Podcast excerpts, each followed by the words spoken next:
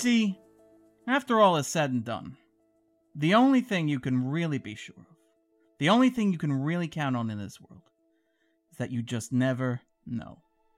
I bet the last thing you were thinking about when you were tying your shoelaces this morning was that there was a chance that by the end of the day, this day, those same shoelaces will be staring back at you as you cradle your head in your hands listening to a podcast talking about Gigli.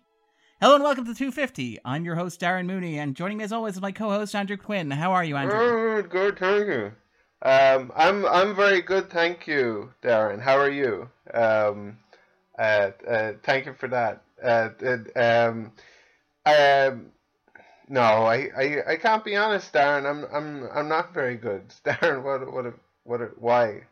I I know why. I know why. And and before you point this out, this is this is my idea to do this podcast, um, and and and my idea to to to have these 100 worst movies. Um, so I I suppose I can't blame you, but um, yeah, I I retract I retract I retract a bit at the beginning where I said I was doing well. Uh, how are you, Darren? I'm good. I'm actually very interested to talk about this one because we have two fantastic guests joining us for this discussion. We do. We do. that uh, that that that is a comfort. Um, that somebody else suffered as well. Um, yeah, yeah. It, misery loves company.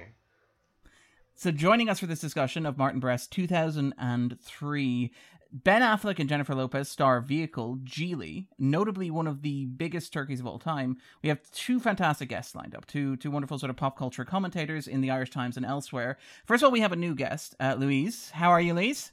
Fantastic. No complaints. None at all. Yeah. no regrets. life is easy. Life is fine. Everything's grand. Yeah. It's great. It's great that we have a guest on this episode saying that. And we also have the wonderful Jenn Gannon. How are you, Jen? Good. Alive. sort of halfway between say? the two extremes. Yeah, I like that kind of halfway between the two extremes. I like that when we have a full spectrum of opinions here. Um, so yes, we are talking about Gigli, as we mentioned already. Martin Brest, two thousand and three, Notorious Turkey, notably, obviously one of the worst films of all time, voted for by IMDb users, one of the biggest box office bombs of all time, and generally critical shorthand for um, excess in a variety of ways. Now, we'll talk a little bit about how the movie came to be, kind of what it became, its its reputation, and the movie itself in a moment. But this kind of the idea of discussing it with with Louise and Jen came up in conversation because I was talking to Louise, I think, about an episode we recorded in the before times, uh, which was the uh, the wonderful "I Know Who Killed Me" with Kean Sullivan, and I think Louise mentioned that she was a huge fan of, of that movie. Is that correct? Yeah, I own two copies on DVD. How do you have two? Um, I forgot that I ordered it and just ordered it again. I was upset when it didn't arrive, so I ordered it again, and now I have two copies of I Know Who Killed Me, and I watched them both.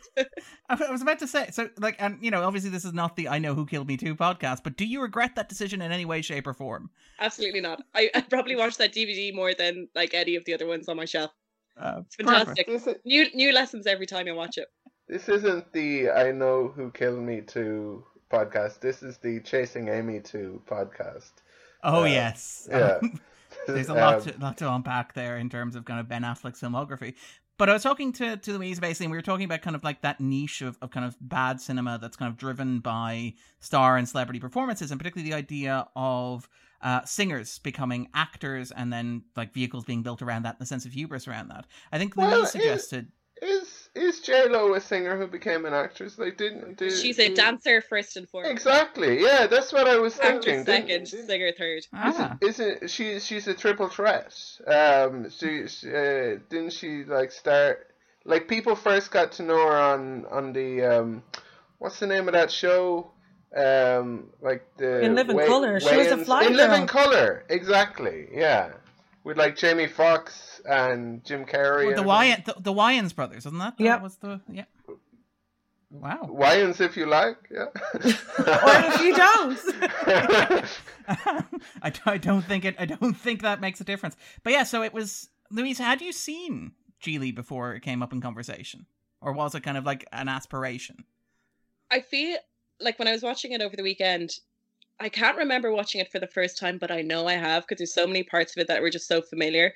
and the fact that it was released in 2003 it's not because i saw clips of it like anywhere else like it wasn't like the other way now even if you haven't seen cats you've seen cats like through twitter and like everything else. But like with Gigli it did that didn't happen in 2003 so i'm sure i saw it but i blacked it out of my memory.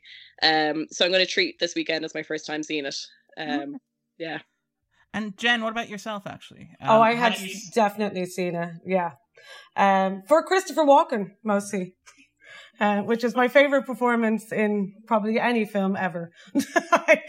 this particular Christopher Walken performance. Christopher Walken in this film is one of the greatest. Like when we used to watch this film, we would watch it just for that part of the film and then just turn it off instantly because that was all you needed. You didn't need anything else. It wasn't about, you know, the infamous turkey time gobble gobble. It was about Christopher Walken's line reading, which is just really something else that we will discuss in length because that's all we're going to discuss. yeah.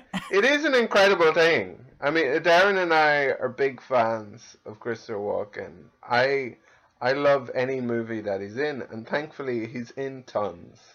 like there's there's no kind of. This was a um, year after his Oscar nomination for Catch Me If You Can to give a yeah, sense of perspective. and it's probably like a year before he did Country Bears or like Kangaroo Jack. there's there's there's there's no consistency at all to what kind of movie he's choosing. Like, but that's a Brest move. It's you know calling in all the favors between yeah, him yeah. and Al Pacino. That, that, that's not even. That's oh yeah, sorry. I was go- about to say that wasn't even the biggest favor, but yeah, they're the I, breast men. I, well, well, yes. Let's let's talk very very briefly because I feel that like was a shock for me. By the way, I was like knocked out when, when when when that happened. I was like, "What?" When that happened. yeah. Even though like he gets an and in the opening credits. I was yeah, that and just doesn't do it justice. It really doesn't. Like also, the um, first hour of the film is so long that by the time you reach it, you've forgotten the opening credits. It's um, two hours. How is that possible?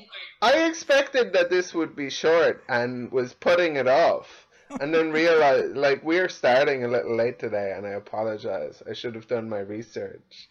But but yes it's two hours long. I was thinking like at least this is bound to be short. Like i just had a sense like this couldn't be couldn't be any longer than like you know um an hour 75 minutes tops. Like they've probably just put enough film so that it can be counted as feature length.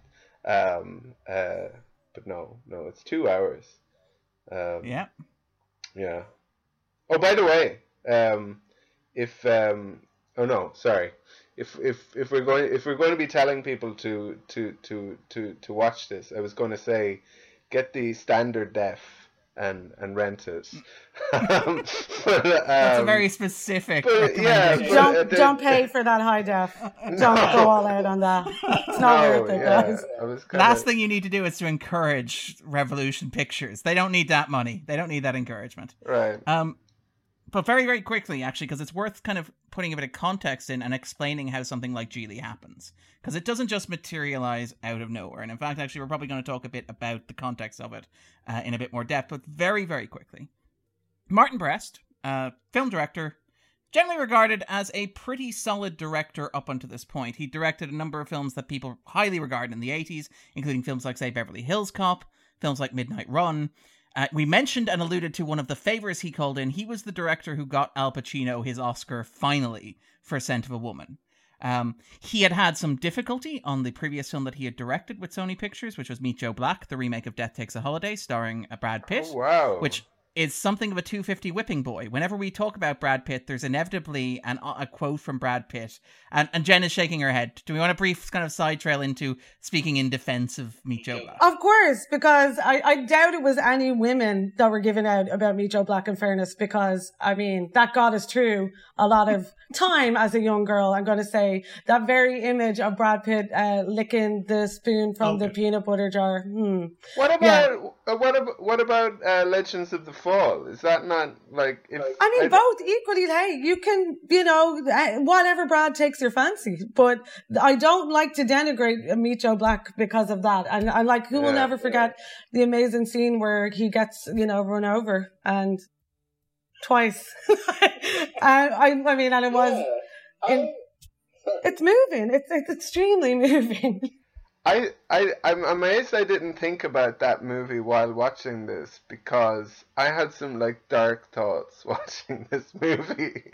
Every time they were driving, I was thinking, sorry, sorry, I, I, was thinking something, something terrible was going to happen to them, like some grisly Jayne Mansfield type uh, uh, uh, vehicle accident. Uh, but, uh, but I guess we can get into that in therapy. Um, or, or, or on the other side the of the spoiler zone. Yeah, yeah. yeah. Um, as we're calling it this week. But yes, so to give a bit of context for uh, Gigli, which is written and directed by Martin Brest, very much kind of an auteur project from him. Again, he'd written a lot of his earlier work and he kind of took it to Sony and it went into production there. And again, this is one of the things where there are interesting branching alternate universes at play here. JLo was the original choice for the female lead here she was unfortunately not able to do it according to the original schedule because she had signed on to a counterterrorism thriller called Tick-Tock. At which point, the producers hired Halle Berry, who was coming fresh off her work uh, from Monsters Ball, uh, to play the lead role. However, Ben Affleck had checked into rehab, pushed the production schedule back a bit. That forced Berry to drop out because she had to work on X Men 2 around the same time. I think also possibly Swordfish. I'm not entirely sure. Um, and then a great that... year. oh, oh, we're going to talk about. Can we please yeah. just talk about Swordfish? yeah. The sweet release of Swordfish, was and which Gothika allowed J- she did as well around that time. Halle Berry. Gothika was a couple of years later, I think, but yeah, Gothika with Robert uh, Downey Jr. as I recall. Right. Yes. Yeah. What if she had also done this? Like. Um, We're gonna say, well, that was good. by comparison. Um, but he, here's the thing, and again, this is where Gigli becomes a human centipede type movie in a really disturbing sort of way. What happens is because JLo is then able to drop out of Tick-Tock because 9/11 happens and nobody wants to commission a movie about counterterrorism. So all of a sudden her schedule frees up. And you'll notice again, I think Collateral Damage, the Schwarzenegger movie, was actually pushed back by two years around that time as well. So JLo is able to step into the lead role on the delayed production of Gigli, which puts her opposite Ben Affleck. They meet on set. Sparks fly almost immediately. She, I believe, is currently married to uh, Cris Judd. Um, however, they embark on an affair that captures the attention of the tabloids. And again, we'll probably go into more depth in a moment, but I do particularly like that in March 2002, Affleck begins his courtship by taking out a full page advertisement in the Hollywood trade papers, celebrating her for being named as ShoWest's Female Artist of the Year. In that open letter published in trade papers across America, Affleck praises her, and I quote, kindness, dedication, diligence, humility, graciousness of spirit, and beauty and courage.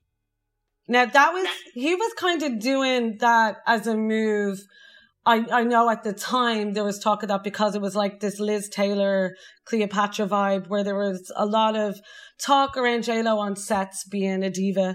And not only was that his profession of love for her, but also was kind of trying to, you know, get across to the tabloids, etc., that she wasn't a big diva to work with. And also it's kind of funny because the whole parallels between that and Cleopatra, the doomed uh, film and like the Liz Taylor, Richard Burton affair thing. So there's big parallels there, but at least Cleopatra is watchable.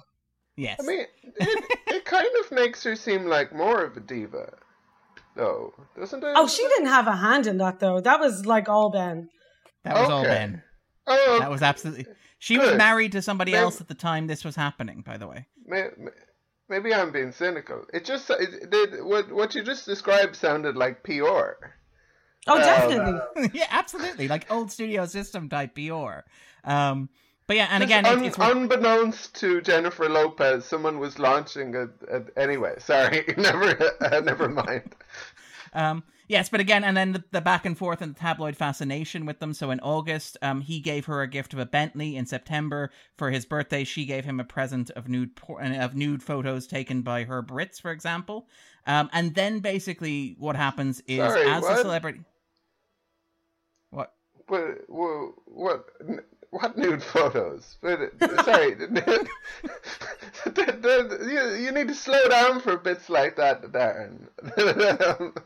okay, so slowly. in August, sorry, in no, August, no, no. Affleck fine, got her a gift of a Bentley. Okay, oh, anyway, um, but basically what happened is the Sony publicity department discovered that Ben, uh, that Bennifer, as they come to be known in the press, were generating a lot of heat a lot of press, and so they decided what they would do is they would do what Jen alluded to there. They would turn Gigli into a vehicle for uh, Jennifer Lopez and Ben Affleck. Brest to that point had written it as a darkly comic mob movie. All of a sudden, it was heavily, heavily, heavily rewritten and re edited and re soundtracked to make it play like a rom com. And you can see that when you look at the trailers. And we'll talk in particular about some of the things the studio decided to tone down very, very heavily in terms of the finished film, but also in terms of the trailers as well. After that happened, in October 2002, Jennifer Lopez released the video for Jenny from the Block, which perhaps contributed, I think, to the turning point of the perception of the two of them in the public eye, which is very much, again, for anybody who's familiar with it, I'm still, I'm still Jenny from the Block, the idea of kind of authenticity. And the video that portrays the two of them cavorting around on yachts and wearing bathrobes and ringing people on diamond encrusted cell phones while asserting that they are authentic and real and kind of just like everybody else. Right, yeah. Does anyone who's authentic and real have to go to pains to explain how authentic and real they are? Or, or does anybody need uh, like who who who who has genuine authenticity need their like partners and friends to take out ads in the sorry sorry I I have I I don't know why I'm being mean. It's, it just uh-huh. it just kind of strikes me a bit like the uh, so some people that protest too much um, I think that was like the basis of their relationship, though. It was like, well, we both came from nothing, and now we're just swimming in diamonds, and you're the only other person that understands this. So they probably got a good like three months of conversation out of that, and then we're like, oh, actually, maybe we don't love each other at all. she also had another song called "I'm Real," so I mean, she was very bent on people knowing that she was for real, real, love, real, real. I love really. And there's also uh, from that same album, uh, "The Love Letter to Affleck." I think it was to Ben. Is that the name? There the is, yeah, and it's appalling, yeah. as you would imagine.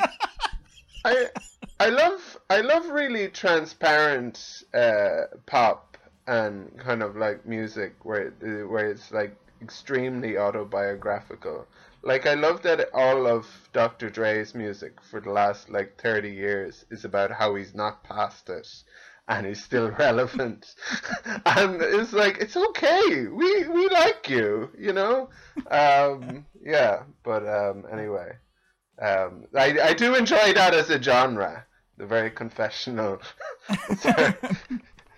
All your anxieties projected onto celluloid or onto yeah. uh, compact disc. But again, yeah. again, the public perception of kind of Bennifer had changed dramatically studio were left in a position where when they test screened the movie for audiences, the reaction was um, not favorable, to say the least.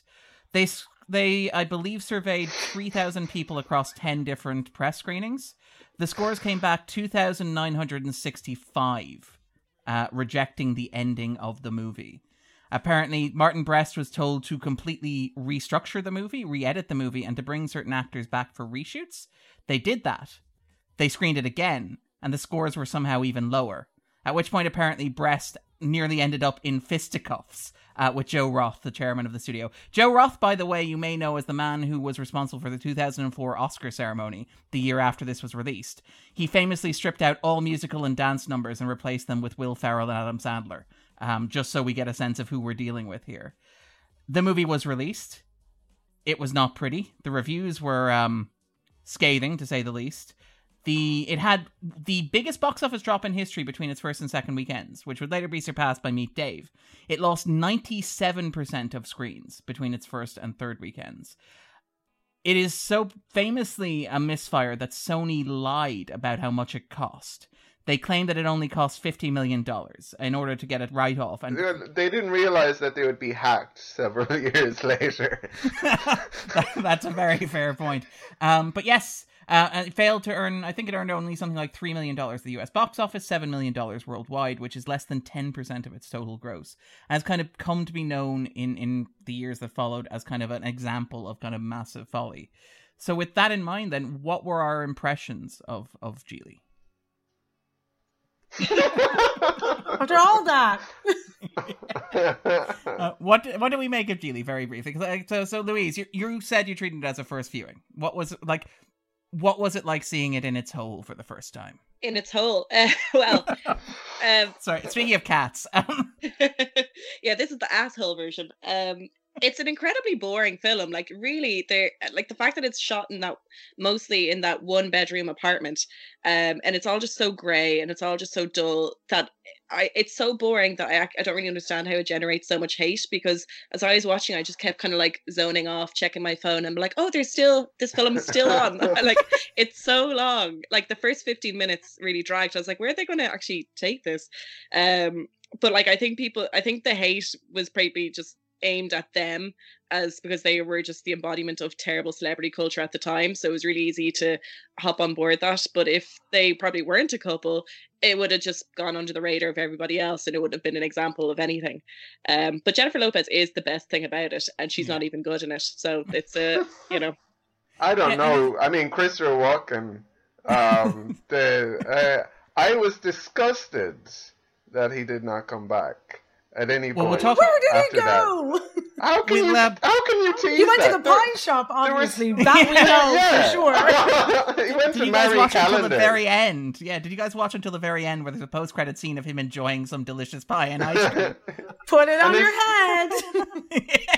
And his and tongue. his tongue is is slapping your brain, his brain right out of your head. I mean, beautiful line reading, beautiful line. Incredible! Reading. Wow, your, your tongue will just slap your brains. Um, right amazing. out of your head. Um, but um, yes, we, will talk about this more in the spoiler zone. The character was meant to reappear. He was meant yeah. to go somewhere. It's like there's there a were... lot of there's a lot of Chekhov's gun stuff that doesn't really kind of materialize. Like when are we going to get to see her time Wai Chai? Um, you know, um, was that removed? Did test audiences not enjoy it?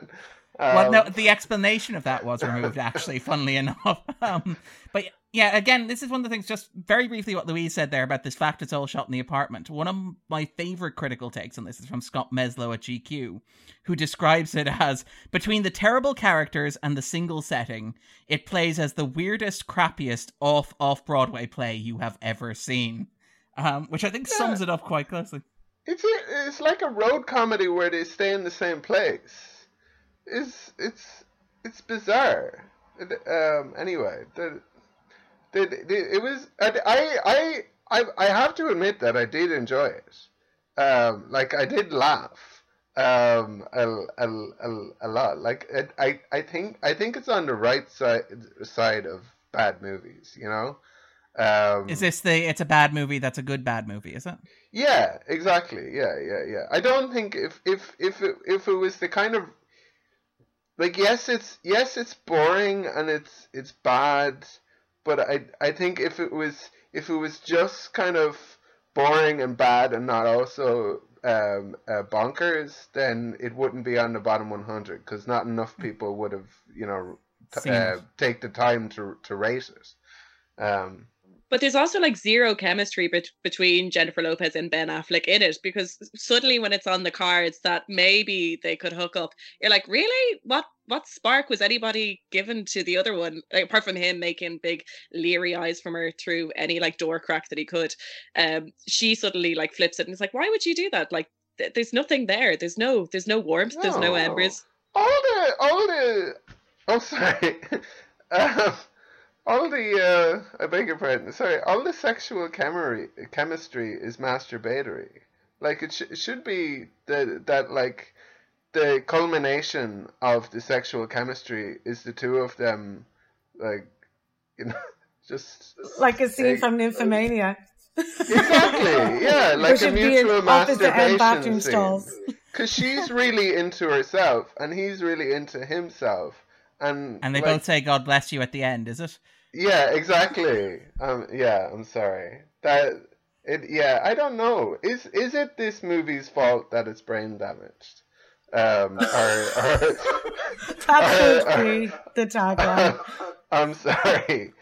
Um, um, but uh, sorry, Jen. What about yourself, though? In terms of because you you said you remember having seen this and you've watched this kind of several times. Just like, just Christopher Walken's part, really, generally. Um, but it's honestly. Do you watch the bit up until that, or do you just watch that scene out of context? Just that scene out of context because, well, I mean, you can watch the bit just before, but like watching it again, the full thing when you see him come in, it is the best thing about it.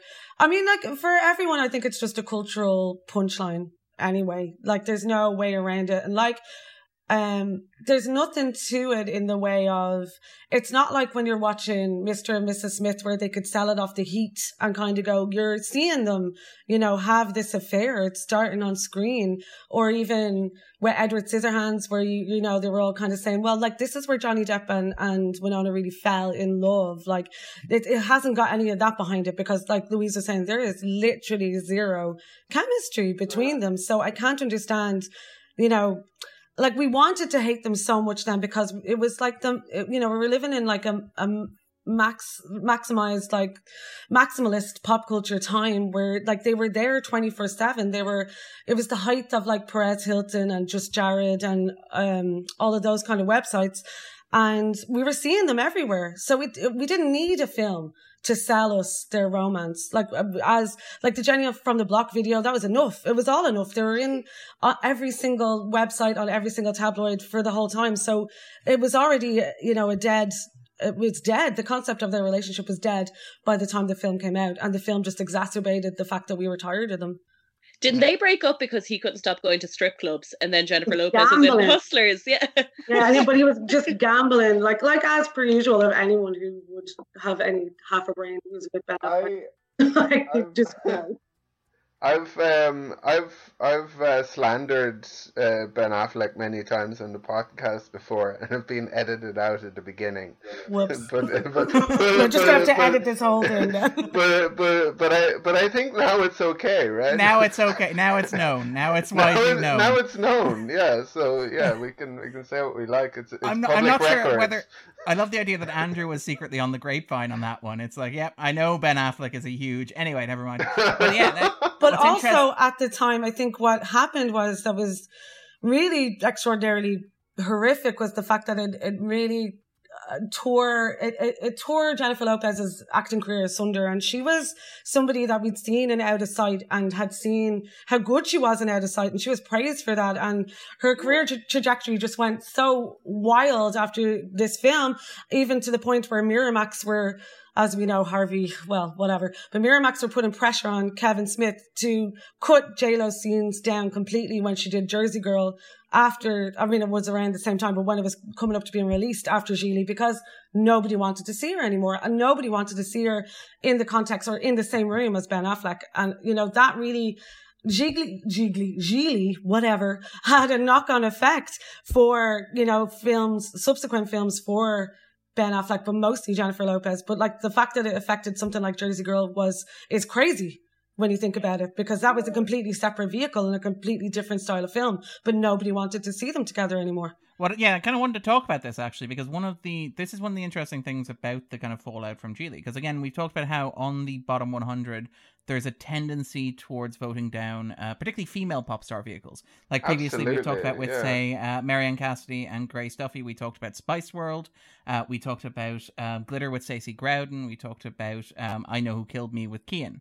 Um, and these are all kind of films starring young pop stars who are kind of like trying to, to make a name for themselves, trying to break into film. And again, you could say Swept Away with Madonna, perhaps, this also falls in there. Britney Spears' Crossroad, for example, uh, to Justin from Kelly, those sort of films as well that tend to make the bottom 100. Whereas, to pick an example, a fiasco like Justice League or Fantastic Four won't, because that's not a film the demographics that vote on the list are particularly likely to kind of gang up on or kind of press down on.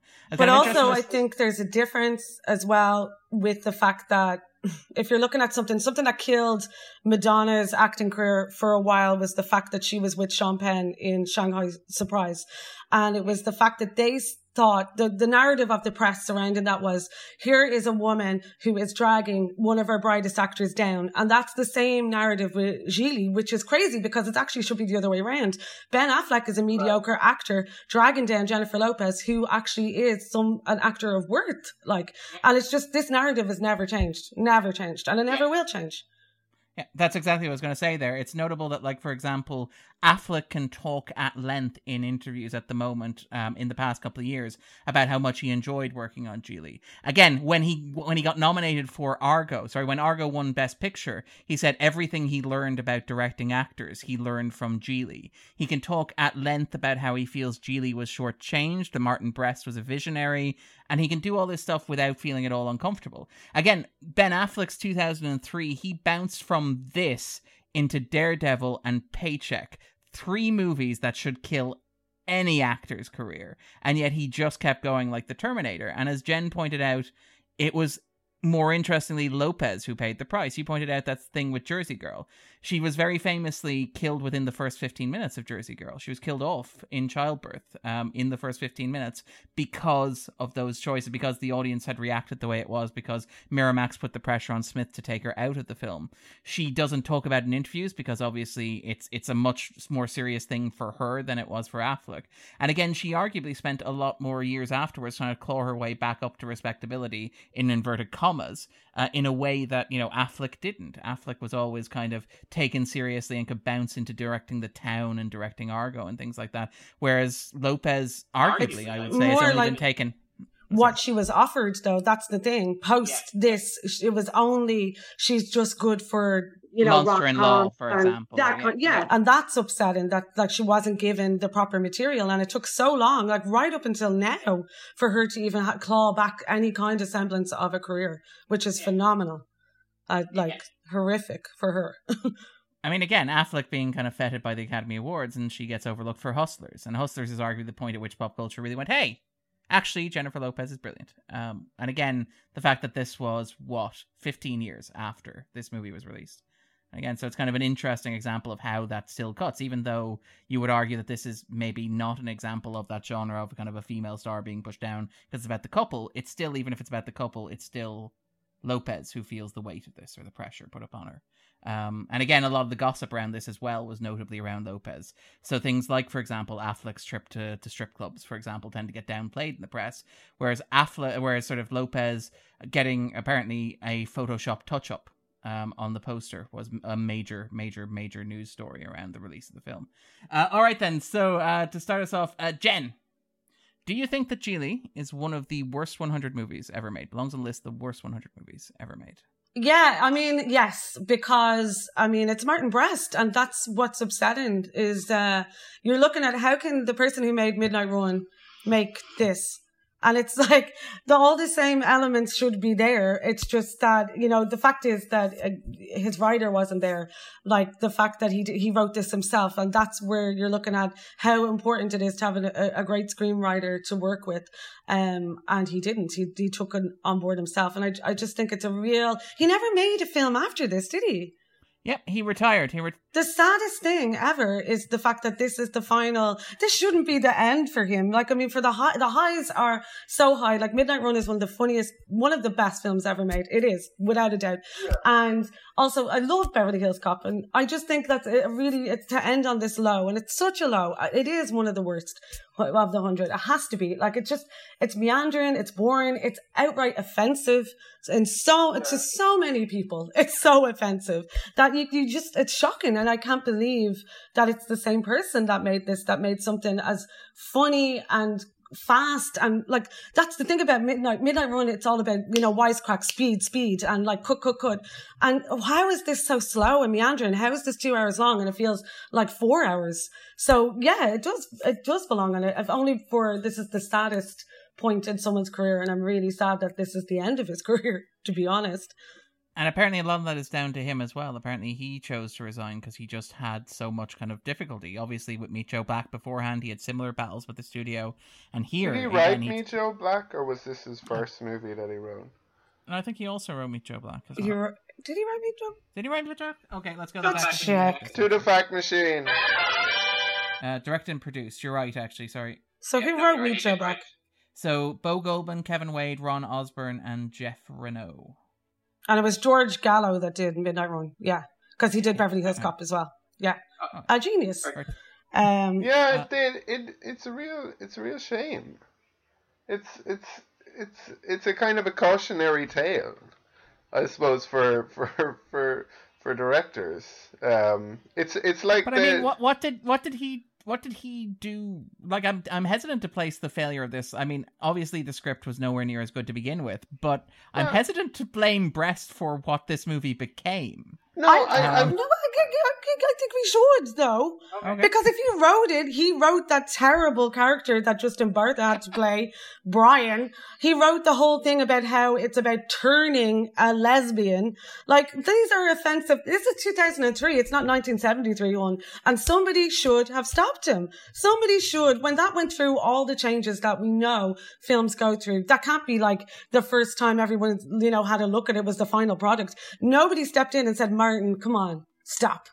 Like that's that is it's it's horrific, and it, should lie at his feet because he wrote the bloody thing, and it's And it- really. Oh yeah, not it's just the word, the exact word I was thinking of, because it, it it reminds me of that New Yorker cartoon of the dog in the talent agency, and he's like the amazing speaking dog, and he's like, well, what I actually want to do is direct. Um, the the the the the idea that he- he's like this great director with uh, with this fabulous talent who who who's kind of I suppose spoiled his last movie by the, this deciding to write a movie very badly, I guess. And I like we can't really um, place the writing um, um, on on anyone else. Like I guess we'll we'll probably get into specifically why the writing is so Yeah. bad. But um, yeah, I, I mean- I mean, I don't I don't know if it's particularly badly directed. Um, but but it's it, it It's just very generic. It's well, it's very difficult. sort of It's difficult washed to out and to direct like such bad material. I guess.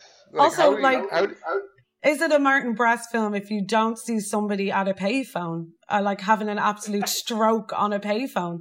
Like that is literally one of the hallmarks of his films. Like, and it's like it's 2003. I think everybody had mobiles by then, like at least.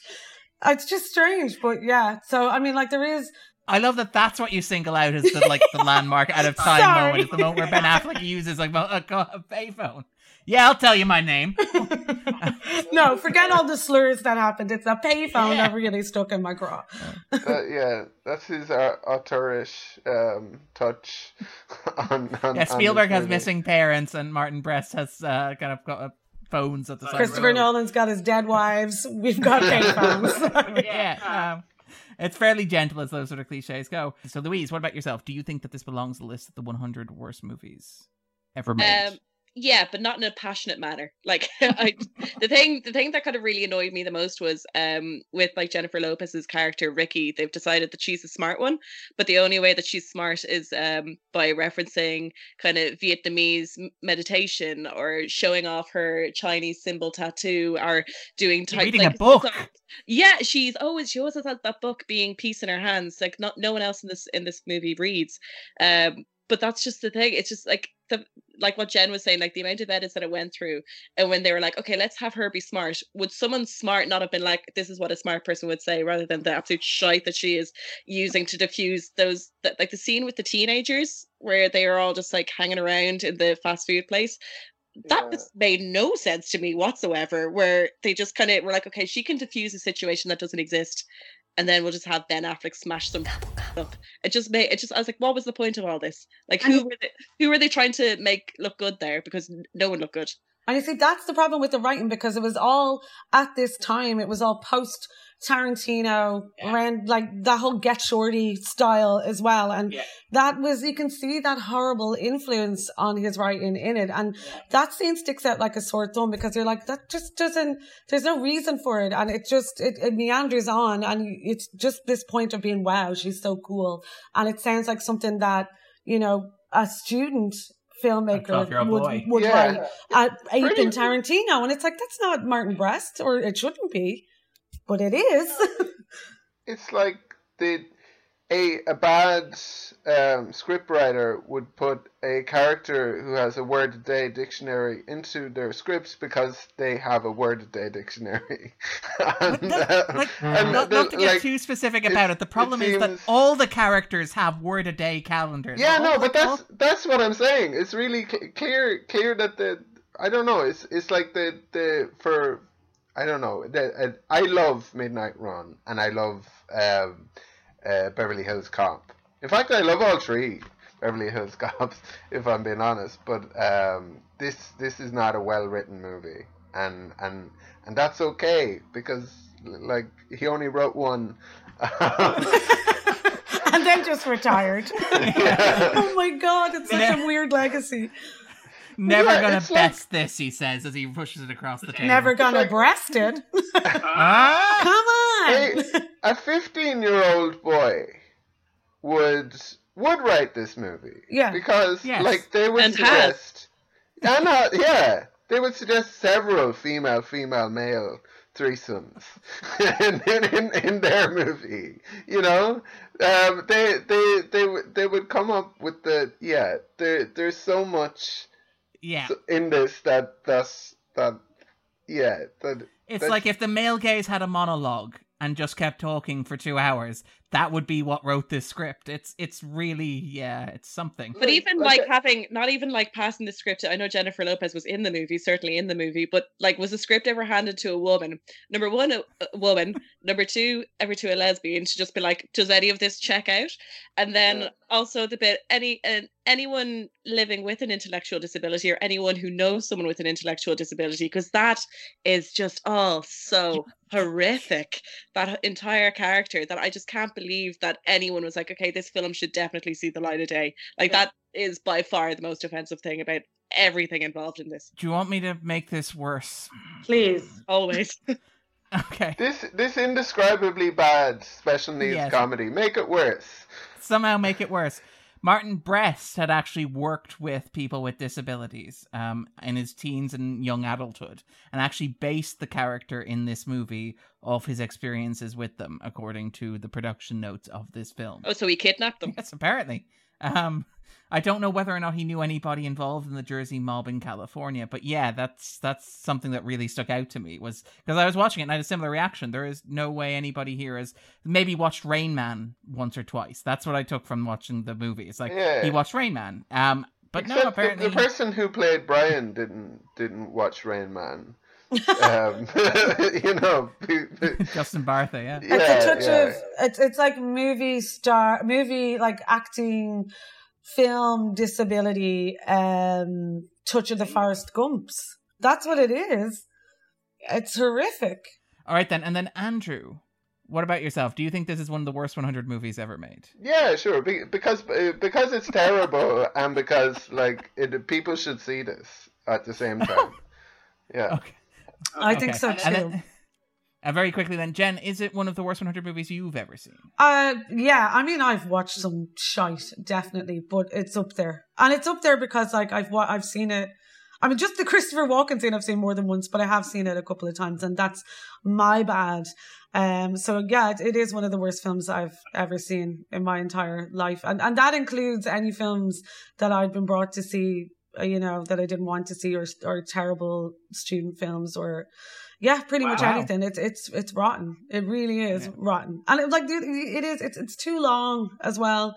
Even if it was short, I probably wouldn't be as hard on it. But like, it takes a lot out of your day to watch the full film, and you, you probably shouldn't do that. Yeah, especially when the sun Post? is shining, Darren. Yeah, that's yes, this is all my fault. I apologize actually to all three of our panelists for this. Um, but yes, it was the Washington Post who described it, um, and I believe quoting John Locke as nasty, brutish, and long was how they summed up the movie. What about yourself, Louise? Uh, do you think that is this one of the worst 100 films you have ever seen? Yeah, yeah, it would be probably probably like 97 or something like that. But because there's just nothing redeemable about it. Like even like you, I'm not laughing at any point at the bad bits, or like you can't you know that none of them, re- even though they apparently fell in love, it doesn't seem like anyone had fun on set. There doesn't seem to be any love for what's going on. And even when Jennifer Lopez delivers that terrible gobble gobble line, I was just like looking for some glint in either of their eyes for them to be like, this is ridiculous. But yet, nothing. Like everything they were doing just seemed to go over their heads. So, like, you can't even like I wouldn't even recommend anyone to listen to it to hate or to watch it to hate it because I just don't think you get anything out of it. Like you're just eh, what a waste of everybody's time. That's what I would that would be my summary of it all. the people who worked on it, the people who watched it, the people who wrote it, the people who re-edited it, the people who rewrote it, the people who reshot it, everybody's everybody's time. time. They should all be like they should all be given like reparations for everything that they had to go through with this. Uh, not uh, not the high paying cast members, um, but like the the crew and the staff runners. Just they all, yeah, they they, they their dues need to be given back. It's like jury duty when you go on like a big murder trial and then you're, you know, exempt from any other kind of jury duty. You never have to do another film like this ever again. Yeah, maybe they could, they never have to pay tax again. Just something. Uh, so I guess I was I was going to have a follow up question there on that, but I guess that's kind of already answered, which is this won't make that I know who killed me kind of sweet spot then, no, of, of a good mo- a good bad movie like I know who killed me is hilarious. Like it really is. Um, like that's certainly a movie that you're kind of like, did did a 16 year old write this, but in the worst possible way. It's like a 16 year old emo wrote that. Um, and it's just and then Jennifer or Lindsay Lohan, it's just like, yeah, this is deep, and you're like, oh, Lindsay, your version of deep is so different to everybody else's. so no, I know who killed me. Incredible. This just like really unremarkable. Um, and Andrew, is it among the worst 100 movies that you've ever seen? Um, I, I don't know. Like I, I, I feel I feel like there are probably a lot worse movies. I, I, I think you you you mentioned Fantastic Four earlier. The the uh, recent remake. That for some reason is one that kind of jumps to my mind, of just um, kind of hate watching, but also never wanting to see it again. Um, I don't. I'm. I might. I think if I had a friend who likes these kinds of movies, I, w- I, w- I would. I would sort of suggest it. I would say, "Hey, have you seen Gigli?" Um, and but having said that, hate hate watching. That's a true friend. Yeah, the, um, you can't really recommend hate watching as a as a good business model, like as as this as this movie shows like the, the the the the amount of people who are going to watch a movie that is known to be terrible is it turns out is not that great so um mm-hmm. but yeah but I, I i don't know if i'd have it on on on the 100 worst movies i've ever seen but probably probably and then finally, and I guess then we can probably already answer this, but Jenn, if listeners have not already seen Gigli, if they have not even seen that scene with Christopher Walken talking about ice cream, no. would you recommend you're depriving yourself if you haven't seen that Christopher Walken scene because it's one of I don't know. I just love. I really love it so much because for me that bit is like he'd walked in off the set of Twin Peaks and just forgot where he was and then did this amazing monologue that you don't know where the hell this is going and then just leaves. It's breathtaking. I adore it with all my heart. So is it breathtaking? It's breathtaking. That's, that's what's going to happen when, if this poor man passes away, that's what the headline's going to be. But, um, so I would say, yeah, everybody needs to watch it in their lifetime. And I think if you're going to make a film or if you're writing a film, you have to watch this film because you have to know what not to do and how not to do your dialogue and how not to edit stuff as well. I mean, the edit, editing is really bad, like, and how to pace the film and how to structure a film. Just do the opposite of what happens here. I mean, and also just watch Al Pacino at the end, who lights up my life. Like when he appears, I just feel so happy because he appears and completely denigrates the whole concept of the film. He wanders in and is like, why did you do this? That was stupid. And I'm like, why weren't you here two hours ago, Al? You could have prevented any of this, which is the most ludicrous scene in the film. And I adore it and I love him in it. And I, I mean, he really did Martin Brest a solid. So yeah, I think everybody should watch it just for those two scenes. Definitely. And, it's too nice and I kind of love bookends. That yeah, they do. And they kind of space evenly across the film. It is worth noting, actually, that again, I love from the production notes, there's Christopher Walken talking about working on the film. And he talks about, again, the joy that he had working with Martin Brest. And it's like, some directors, they don't give you the space you need that you think you want. And you leave not knowing that you did your best. With Marty, he lets me do all it takes I go home at the end of the day. I don't know if it's good, but I know I did my best. Um, which I think is, is probably as, as adequate a sentiment as one might hope for. I feel like that was probably a good um, instinct from Martin Brest is like let Christopher Walken do as much as he can to save this turkey we'll just build it around him. It's fine. Yeah, yeah, exactly. Yeah. I wish. I, I mean, to be on set that day, just when he was going through the whole thing and how many takes he, how many takes he wanted to do that. Good God, and that that's what they came away with as well, which is is truly special. Um, and Louise, what about yourself? I think you already answered this, but would you recommend people watch this? Probably yes for like a timeline of celebrity culture imploding on itself. I think that that would be the wise thing or like people getting caught up in the craze of celebrity couples because like this is not the first time and certainly not the last time that there's going to be a big cash cow out of a celebrity couple and we're all forced to suffer through it. But yeah it hasn't um enriched or lessened my life by any means so uh, that's the just the trait of a meh film isn't it? Completely value neutral. I leave with nothing. um, and what about yourself, Andrew? Uh, like I, I'm inclined to agree with, with, with Jenn that this should be shown in schools and no, um, yeah, I, I mean, like like I said, get get the standard def. Uh, why, why, specifically the standard def? Because it costs a euro extra. Yeah, don't spend an extra euro getting a high def version of this terrible movie. That, but um, but yeah, Christopher Walken is is so um, uh, so incredible in in this. I think that if this was released now, it might do even worse that like like all that kind of like the the old the Gal Gadot thing, which which was you know it was, it was supposed to be this sort of like oh the um, Imagine yeah it was meant to be this you know harmless kind of just like a, a Twitter video that was meant to go down really well and it's like a complete no brainer.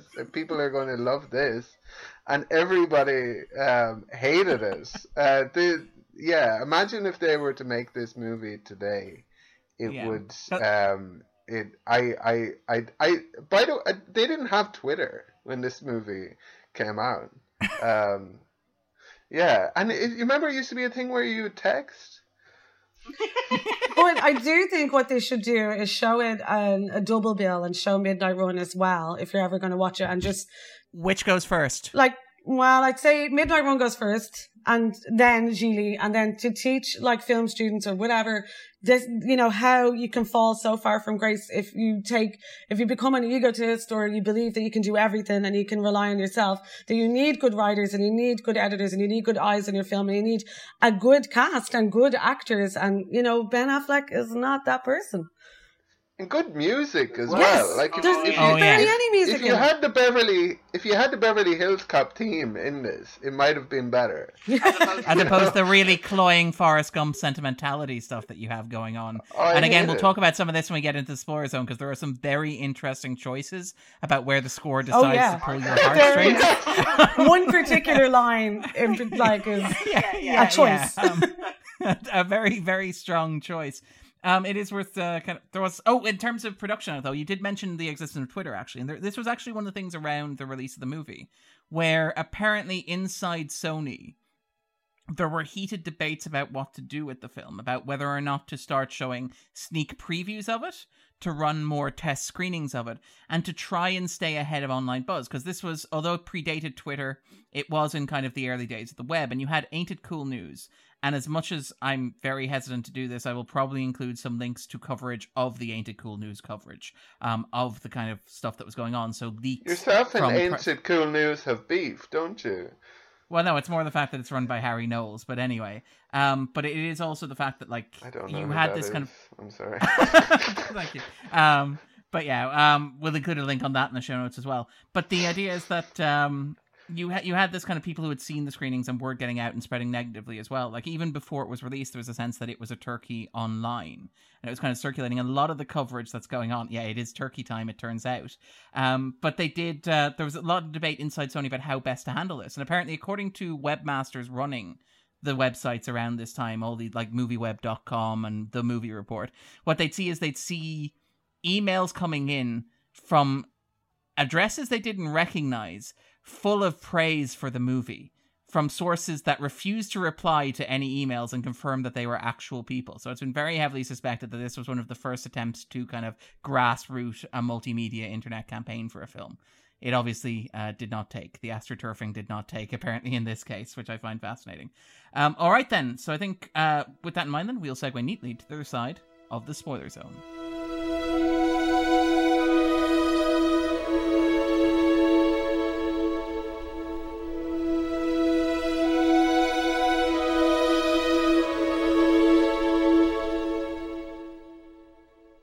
Spoiler zone. So, Louise, what is Gigli about for you? Gigli is uh, really about how when an ego goes off track and no one can control it when it should have been snapped off at the very start. Um, there's a wonderful quote I think Jenn pointed to from a New York Times review from A.O. Scott, which I think is absolutely beautiful. Um, do you have it there, Jenn? Um, I'm just trying to find it. I don't think I do have it. Do you have it? Hold on. Oh wait, that's the Hollywood Reporter ad. there are so many bad reviews to choose from. It turns out. Um, well, I mean, no. The only thing I have is that lovable movie, Disabled Syndrome. That was from the A.O. Scott review, talking about Justin Bartha's performance, which is great. Um, but I don't have the other one now. Sorry. A.O. Scott described it as a hopelessly misconceived exercise in celebrity self worship, um, which I think kind of really speaks to it because it very much does feel like it's designed around the idea that you love Jennifer Lopez, you love Ben Affleck, surely you should love them both together, despite the fact that, as we pointed out, they have no charisma whatsoever. And I think that Lopez is probably better in this movie, even though I'm not sure she's great, but nobody would be. But Affleck is terrible. There's and a real um Justin Timberlake, Janet Jackson Super Bowl vibe to it all, where I think if it was released now, there would be a real justice for J Lo. Uh, campaign because like she was she was done nasty after this in the same way that Janet Jackson was whereas Ben just went on scot free yeah went on to make Daredevil and various other cinematic crimes. But uh, but also, that... can you just Ben Affleck was coming off of being absolutely torn asunder in Pearl Harbor as well, though from this. And don't forget Phantoms. He was the bomb in Phantoms. Yeah, and I think A.O. Scott says that in that New York Times review. I think that's how he starts it. He was like, "You thought he was bad in Pearl Harbor. Well, wait and you see his performance in this." Like, and I think Ben Affleck, I think he thinks acting is pushing his tongue under his lip, under his lower lip. He thinks that's acting, and that he does this face that face throughout the whole film. And it's just like every time I saw him from the stupid red shirt to like just the minute he opens up the door, I was just like, "You're you're not Jack Walsh. You're not Robert De Niro in Midnight Run, and stop it. Just stop it now." That, like I just that's a, so punchable that's exactly what I thought. Actually, I was wondering if the role was originally written for a younger Robert De Niro. If, because again, it, it has that very Rain Man vibe to it, and it's the you know written by Martin Brest. So part of me is wondering if Brest had kind of been hoping to write this since the mid '80s when Rain Man was a huge hit, and I kind of envisaged doing basically like a midnight run with Robert De Niro um, in the title role because you can kind of like, and you can see that in Affleck's performance with the kind of Jersey thing going on. Even though it's, it's supposed to be in LA, for some reason he's a big Jersey accent, and he shouts all the time. Like he, this whole thing where he's just shouting constantly, and that's that's his way of acting his way through it, which is just a phenomenal performance. in all the best possible ways. Yeah. he does that thing that all us men do as well, which is like look at themselves in the mirror and like flex your muscles and and, and lift a weight, which I really appreciate. A single you're, weight. You're you're a bull. Um, you got that horn. Um, yeah, it's um, this yeah, this is a lifestyle movie. Uh, you kind of you know go out and buy yourself a leather jacket and get some Brylcreem and, and, and wear be, bowling shirts. Yeah, yeah, yeah. Go to the. But I think that's a real like nod to like get shorty. There's something yeah. about it that makes me think he wrote it.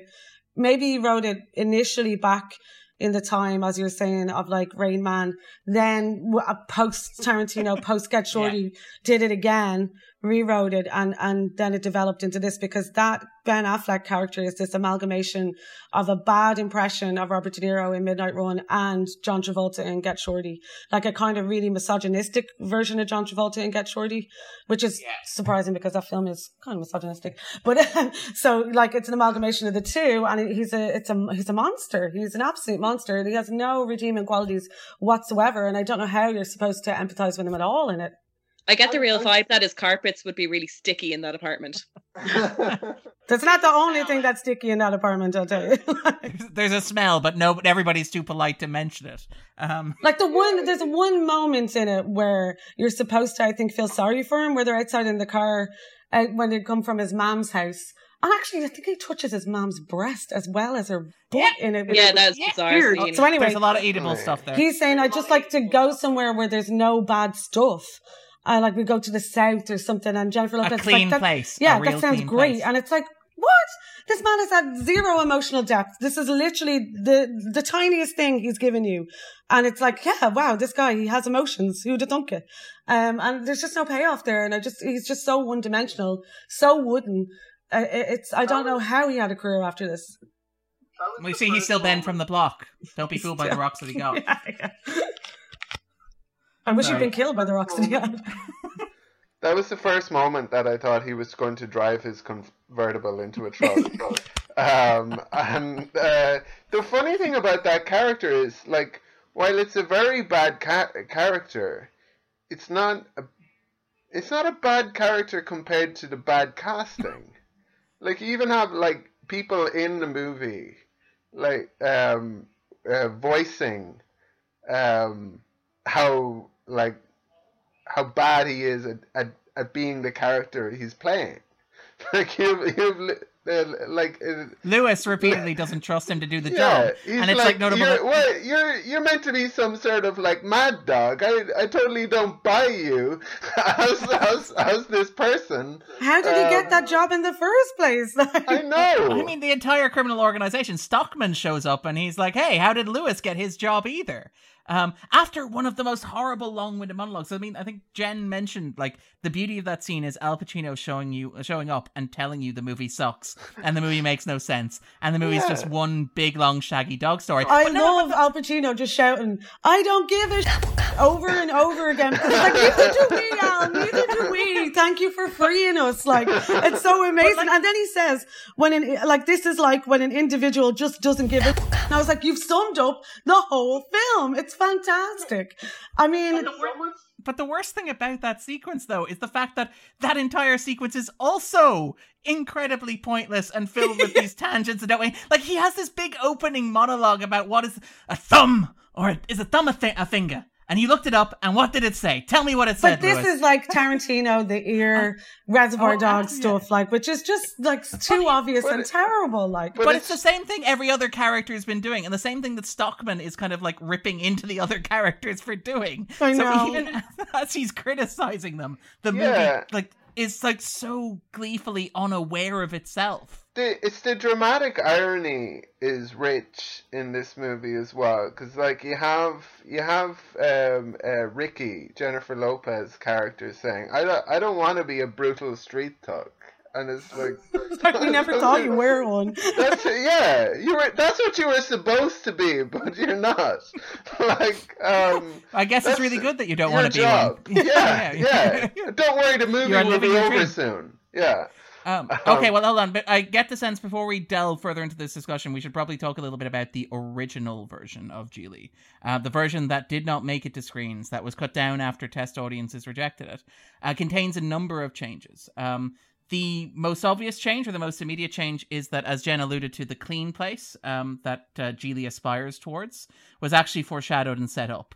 Uh, quite early on in the film, there's a sequence of him staring out on the road, and then it kind of flashes to him on a beach. And so later on, when he mentions the clean place, you're supposed to know what that is. That was apparently cut because it wasn't funny and it, it felt like it was a bit pretentious. Second thing, we were all talking about how Ricki and Rochelle isn't at all convincing as a street thug. That's because in the original cut, she wasn't. This is the big game changing reveal.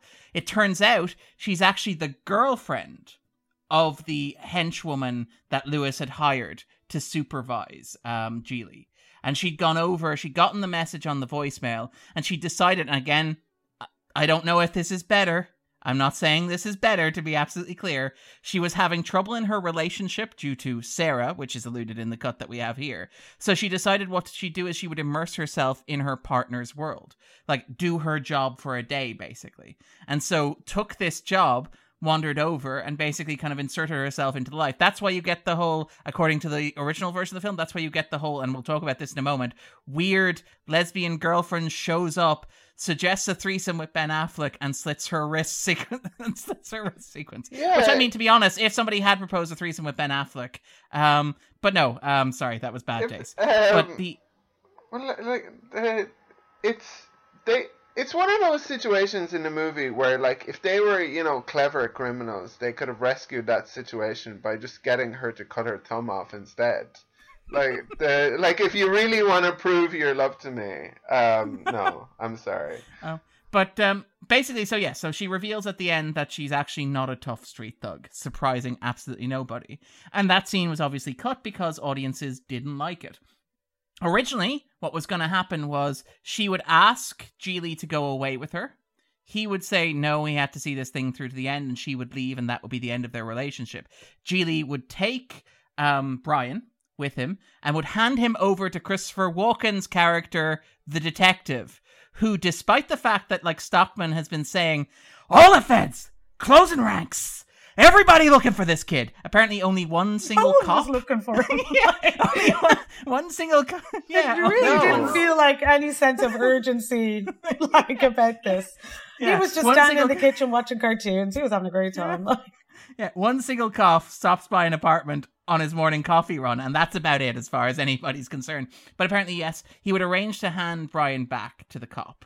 However, it would turn out the cop was actually secretly working for Starkman because everybody's corrupt. But apparently, Walken got some nice big monologue moments in there, and he got, he got, yeah, I know, and not only that, he got to shoot Gigli in the gut. So, oh wait, it gets better. It gets better. In the original ending, um, and again in the the ending in the theatrical cut, you'll notice that they go to the Baywatch, and I suspect we'll talk about going to the Baywatch in a moment. But like they're driving down the road, and Brian's like, "It's the Baywatch, it's the Baywatch, it's open, it's open, it's open," and Gigli's like, "No, no, no, we got to do other stuff." That was apparently earlier in the film in the original cut. So after after Gigli's been shot, he gets Brian back in the car, takes him back to the Baywatch, and basically lets Brian kind of wander down to the beach into the middle of the shooting scene as he lies dying in the sand. Gee, and that's why that's why I pay like- to watch that one now. Oh no, no, it gets even better. It gets even better because in that moment, as he's lying dying in the sand, while Brian is chatting up the Australian bird, and you'll notice by the way they used the original footage because they couldn't get Bartha back to reshoot it. So Brian looks really uncomfortable. He looks like he's looking at a man dying in the beach. um, that's because they couldn't get uh, Bartha back for reshoots. So, a- and I love that Bartha was the weak link there. It's like we can get Affleck, we can get Lopez, but Bartha's schedule is just here. too tight. Yeah, um, but Affleck was apparently yeah. So Gigli lies dying on the beach, gazes out at the sunset, sees the beautiful blue ocean, the Pacific, and has that kind of flashback to the clean place that he wanted to be in at the start of the movie. wow. Yeah, so that was the original cut of the film, and apparently that tested terribly. So, uh, so That- surprisingly, That maybe Sorry, sounds Andrew? better. I'm not sure. um, But it does there's, fix a lot of the more holes. Christopher Walken in it as well. Like Yeah. because But is I there remember less when- Al Pacino then? What? Which way is it weighing out? Because I, I was getting to the point when I was watching it that I just enjoyed the fact that somebody was shouting at them because I, you know, and I liked the fact that Al Pacino was just shouting in their faces because at that stage I was like, well, they deserve this. So you want to go to medical school, Lewis? Bang! that was pretty. That was pretty good as a line. Like, You know what it did remind me of though, and I thought, oh, this is a thing as well. It was a little bit like this scene in Boogie Nights, um, with the firecrackers, uh, where they go to, is it Alfred, Alfred Molina? Where he Yeah, I has the, yeah, that bit. Like, it kind of was a little, it just reminded me a little bit of that. And I was thinking, is that a thing where just like, he, you know, he could turn at any minute? Because Yeah. you're, you're kind of going, which way is this going? And I was like, that does remind me a little, like, n- in saying that Boogie Nights is absolute genius and this was just ripping Yes. it off. I mean, I don't mean like they're in parallel, like, just to make that American clear. Martin Brest had his finger on the cinematic pulse, as it were. I think that, but I think that maybe Al Pacino kind of looks a bit like Alfred Molina, a tiny bit in that scene, or he also With looks the long very, hair. he looks like Marc Maron. He looks very like Marc Maron in that scene, I think. So maybe that was just there- in my mind. There's a, I think for me, I feel like part of the reason the the movie did didn't work was that there, there's a sense in a good movie of a sort of a necessity to what's happening. Like like like like that there's somebody knocking on the door and you really don't want to open the door, but you absolutely have to. But in this movie, there's no reason for, for anything. For, for, for, for, anything. Like, why open the door? Like, I'm really glad he did and, and let Chris Christopher Walken in, but it, it's like, no, sorry, it's a bad time. And it's like, I'm the police. And it's like, do you have a warrant? But also, no, I think then... Christopher Walken makes his character makes one of the only good points in the film because Ben Affleck is so bloody tall that I didn't realize how tall he was, and he chooses to look through the spy hole every time he looks through a door in the in the film, even in his mom's house. And before he opens the door to Christopher Walken, Christopher Walken is like, "Your door is not heavy enough for you to pretend that you're not home." And like, I think that was the only good line really in the film. That I was like, "Well, that's that's good, that's good," but uh, you know, that's a truism. and the whole like the idea as well of of of him saying. Um, all the guys at the station think that whoever would have done this would have gotten out of town. But I guess it's not that kind of movie. So, um, so I'm here for some reason. Yeah. Um, Drinking, folding a cup of coffee. I love that he folds the paper cup of coffee after he's finished with it. Really well. good, heavy cup acting. Thank you. Yeah. Because it, so many people are really bad at it. He does it so well. He does that swallow really well while he's like cutting up, like he's crumpling up the cup. Brilliant. The man is just a masterclass.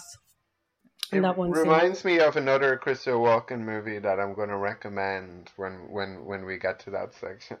Um, when we get to the end, which hopefully we're close to. God, we spent an hour talking about this movie. Yeah, yeah. yeah. That um, is, uh, yeah, that is what tends to happen. uh, but very quickly, in terms of talking about the film itself, do we want to talk about the weird sexual politics of it, the chasing Amy two aspect of it, the weird Ben Affleck we, seduces a lesbian kind of quality to it. Which we is... we're going to talk about J Lo's most desirable camel toe. um, like the the her monologue is all about her vagina um, in in in this movie and um, yeah, it's it's I, I guess it's interesting. I, w- I was like l- l- looking at it like J Lo's sexuality in this movie is just interesting anyway. Like I and I I guess it's all in the script like because I was looking at it and I was like, what the hell is going on? Because I was thinking, has J Lo made a choice that her character wants to fuck his mom? And I was like, no, no, no, it's in the script. yeah, because the script has that weird again this weird sexual politics. The oedipalness of that sequence is really really really uncomfortable because it's like he's injecting you know obviously her insulin into her, into her ass she's wearing a thong the angle is very clear to make she's wearing sure she's wearing a thong.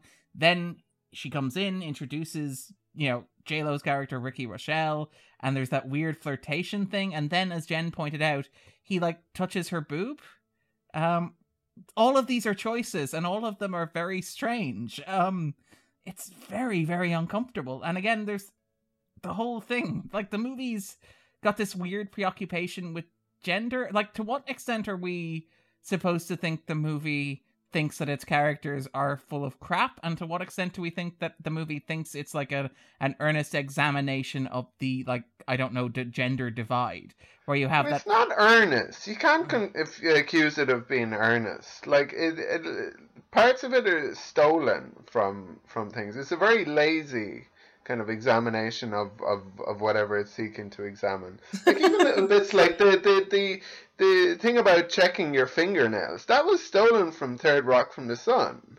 Uh, the, the, um, um, like little, little, little things like that.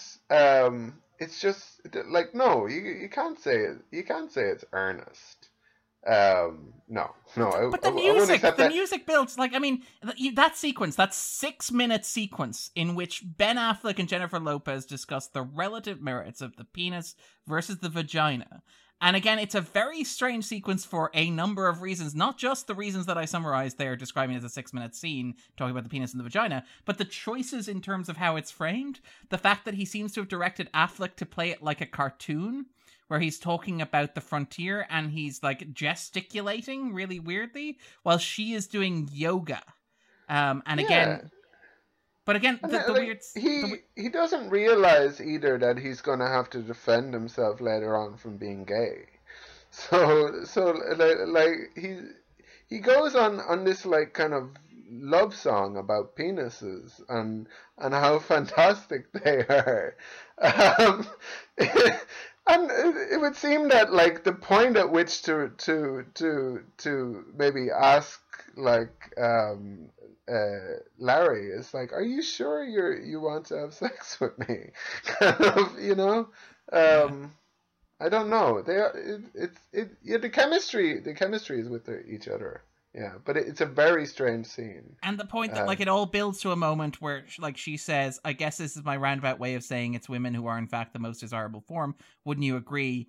And the weird kind of focus on his face, the swallow, and kind of the almost cartoonish I agree as the like music swells on the background and we're meant to like look at that moment and see oh my god they have made a romantic connection it's such terribly judged it's so terribly terribly terribly judged and there's a zoom in on her crotch at yes. that moment yeah with the yoga pants um which is all incredibly vaguely creepy as well yeah it's all it's all but it's very, I mean, it's sexual politics are just terrible. Like, there's no yeah. two ways about it. Like, it literally is about masculinity and about like turning a lesbian, which is just ridiculous. Like, as you were saying, you know, in the mold of chasing Amy, like, but worse.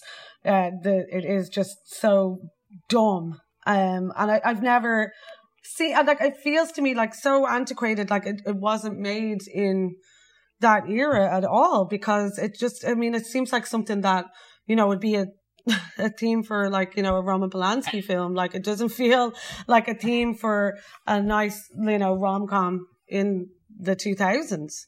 And I also love uh, the scene where they're outside the hospital. Um, and this is another point where the music swells, where she talks about sucking his cock for 12 hours.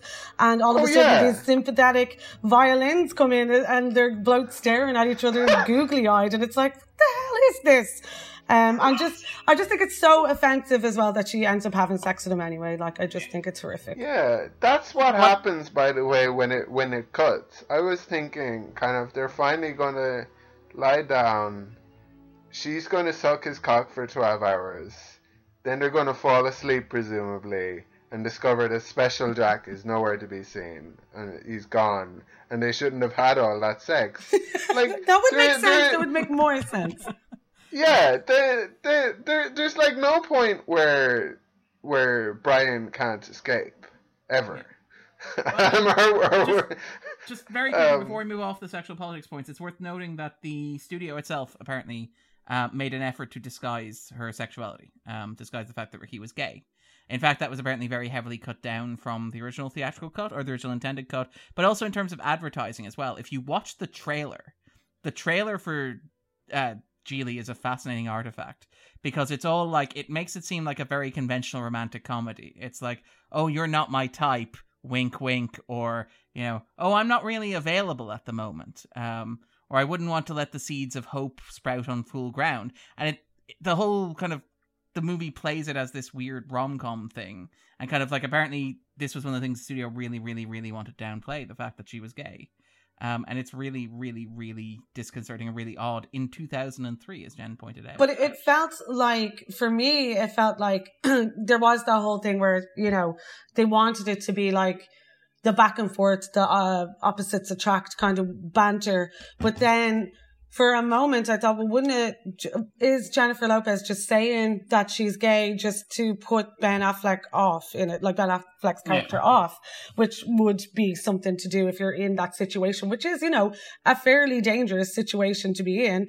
Um, and then you're just thinking to yourself, because he is so aggressively masculine and he's so aggressive with her and all he does is shout and calls her like a cow within their yeah. first like t- half an hour with, with the inference that he's a bull. He's a bull. I was thinking, is this going to like, is this yet again in like Roman Polanski-ville? I was like, he's just going to rape her. This is just going to be a horrific film where he just rapes her because that is like, all it is, is he is just like, her character is just seen through his eyes as nothing but a sexual being. There is no, he doesn't get to know her in any kind of way, in any kind of depth. And she has that one thing that she finds attractive about him, just about going to the nice place or whatever. And um, when she kind of relents, like on the day out, was it the day before she relents? But, you know, that's all it is. It's just hyper sexualized. It's so overly masculine that it, it's, it couldn't even be a romantic comedy because it's overly masculine. It's so overwhelmingly masculine. It's uncomfortable. It's uncomfortable viewing in that way. And that's not the kind of film that you think would be made by a couple that were crazy about each other, where there's this like element, this underbelly of like it's it's seamy and kind of like reductive to, I don't know. Again, oh, yeah. and again, not to give Brest a pass on this because again, that element was all there in the original draft that he wrote. But the original draft that he wrote was apparently much more focus, focused on Gigli himself and didn't end up with the two of them getting together. And basically, sort of like it was meant to be a study of Gigli himself. The idea of making it a rom com and pushing it towards a rom com came from the the kind of you know realizing that Ben Affleck and Jennifer Lopez were stars and were celebrities and were a couple. And so that was kind of heavily rewritten and heavily reworked during production to make it that way.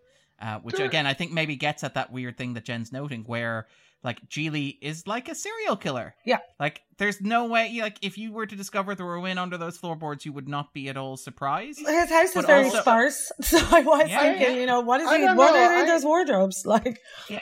I I kind of found him interesting as as a character. Like I've I've I've, I've I he's like, like Matt he's... Dillon's character in the house that Jack built, the Lars von Trier film. Yeah, it's actually in terms of serial killers. Yeah, but like the thing that kind of got across to me is how depressed he is and how much he he hates himself and his life and how terrible he is at his job. Like there are several scenes of him like kind of waking up and seeming really tired and not wanting. That's just you know, his to, face. to get out of bed. Yeah. It, well, yeah. Every time I saw him like kind of waking up, it's like, it's like he was kind of like, oh no, not another day why why do I have to go through this again? At the risk of turning this into the dunking on Ben Affleck podcast, I do like that there was an interview with him about working on Batman versus Superman. And he was like, What really drew me to that version of Batman? And he quite literally says, I'm not making this up because Andrew said this, but when Andrew said it, he said, I thought that was a really interesting approach to Batman. The spirit of that as a guy who's vulnerable, as a guy who's aches when he gets up in the morning, as a guy who like feels a lot of psychological sort of torment, I thought was a really interesting approach to to playing a hero. And I'm like, well, that, that that's interesting that he said that. But I can't believe there's like not one but two Ben Affleck films about like women who are ostensibly lesbians and being turned by uh, like Ben Affleck's character, which is just that that can't be right. Like it just can't be. Yeah, it's a subgenre. Like it's a, all on of, its own. yeah, yeah. And again, like we say that as if like Chasing Amy was that long ago. Chasing Amy was only like 1997, so it's quite recent as well. Chasing Amy it was a it was a movie that you and I, Darren, and and and our friend Kieran saw when we were fifteen, yeah. and I certainly thought, and probably all three of us agreed that this was a great movie. Yeah, it's not aged well. We were very and then, stupid. And then I and then I watched it like I don't know, like fucking two or three years later, and I was like, I um. I was like going out with a girl, and I was like, "What do you want to watch?" Hey, do you want to watch Chasing Amy? I seem to remember that being good. And then putting it on and be like, I'm so sorry. um, that, that, was, that was not good. Yeah. Um, yeah. Uh-huh. Um, You'll notice that Chasing Amy was a fixture on the list during its early years, by the way, just to oh provide some other context for this particular conversation. Um, but yes, it is kind of interesting that the studio kind of leaned that way. But yes, let's talk about Brian for a little bit then, because I think that's where Andrew was kind of gesturing um, in terms of Brian's role in the narrative, played by Justin Bartha. Um, and again, established Has literally Justin counting done anything else since the, the Hangover. Hangover movies. The Hangover. Three times. Yeah, he, he was three times. Yeah. yeah. And, oh yeah, but the, that's the he kind also of nothing starred... part, isn't it? okay, take that, Justin Bartha. He also sorry. starred no, in The New no, Normal, which was a sitcom that aired on ABC, the first, I believe, gay male couple sitcom that aired on ABC back in 2012 as well. Um, it lasted a season. Um, but yeah, no, so Bartha is like he's worked fairly regularly. Um, he's never been a breakout star himself. This was his first screen role. He had done a, a lot of theater before this, apparently. Um, but yes, it was it was this was his breakout role, and you can tell This him he could have been his breakout role. break in role, as it were, and lock the door yeah, behind him. yeah, Um, yeah. The the yeah. I mean, it it's kind of it's not it's not it's not easy to watch the movie and not think of the the um Tropic Thunder. uh, yes exactly yeah the that's the like it it's it's definitely the the the wrong side of of of that particular um but it's so transparently Rain Man. He's introduced counting seeds. Like that's literally Right. his establishing character moment is counting seeds. So there's a sense in which we have literally not moved on from Rain Man in, you know, in this case, what, the 15 years since Rain Man was released? And it's like what we're going to do, we're just going to combine it with The Sopranos or Get Shorty or Quentin Tarantino, and that will be enough. And it's there's nothing there, there's there's not that much interesting about um like it it doesn't seem to really add an awful lot to Well, it just makes Ben Affleck's character look Yeah. a million times worse. Not Yeah, only is he a complete yeah. misogynist, but he's also an absolute bollocks. like, yeah. who's unfeeling and uncaring and has absolutely no empathy. Um, yeah, and lives in like the 1950s in his head. Um, just very quickly in, in terms of that again, because of what, what I was thinking about when you mentioned this earlier, the soundtrack and the score. And Jenn mentioned specifically the scene in the hospital car park with the "I will suck your dick for twelve hours" as the sympathetic violin soar. But like within that sequence, there's already been two similar kind of music cues. Like there's a sequence where he and um, he and Brian are driving in the car, and Brian's explaining why he wants to go to the Baywatch, and the music builds triumphantly in the background and he's staring off into middle distance and he says like we we could be friends there and the music continues to build. And there's a sense of like the two characters make eye contact. It's like well we're having an emotional moment here. We're feeling a human connection with one another. And then he says that's where the sex is. And the music kind of builds to this big emotional crescendo. And then he repeats I think that's where the sex is. And the kind of violins continue playing as J-Lo and Ben Affleck make heavy eye contact with one another across the car.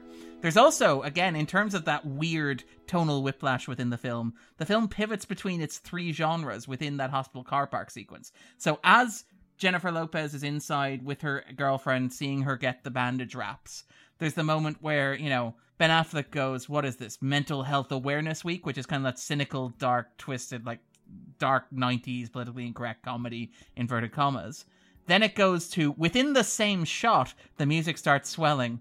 His jaw softens his eyes wet a little bit and he says she is so beautiful.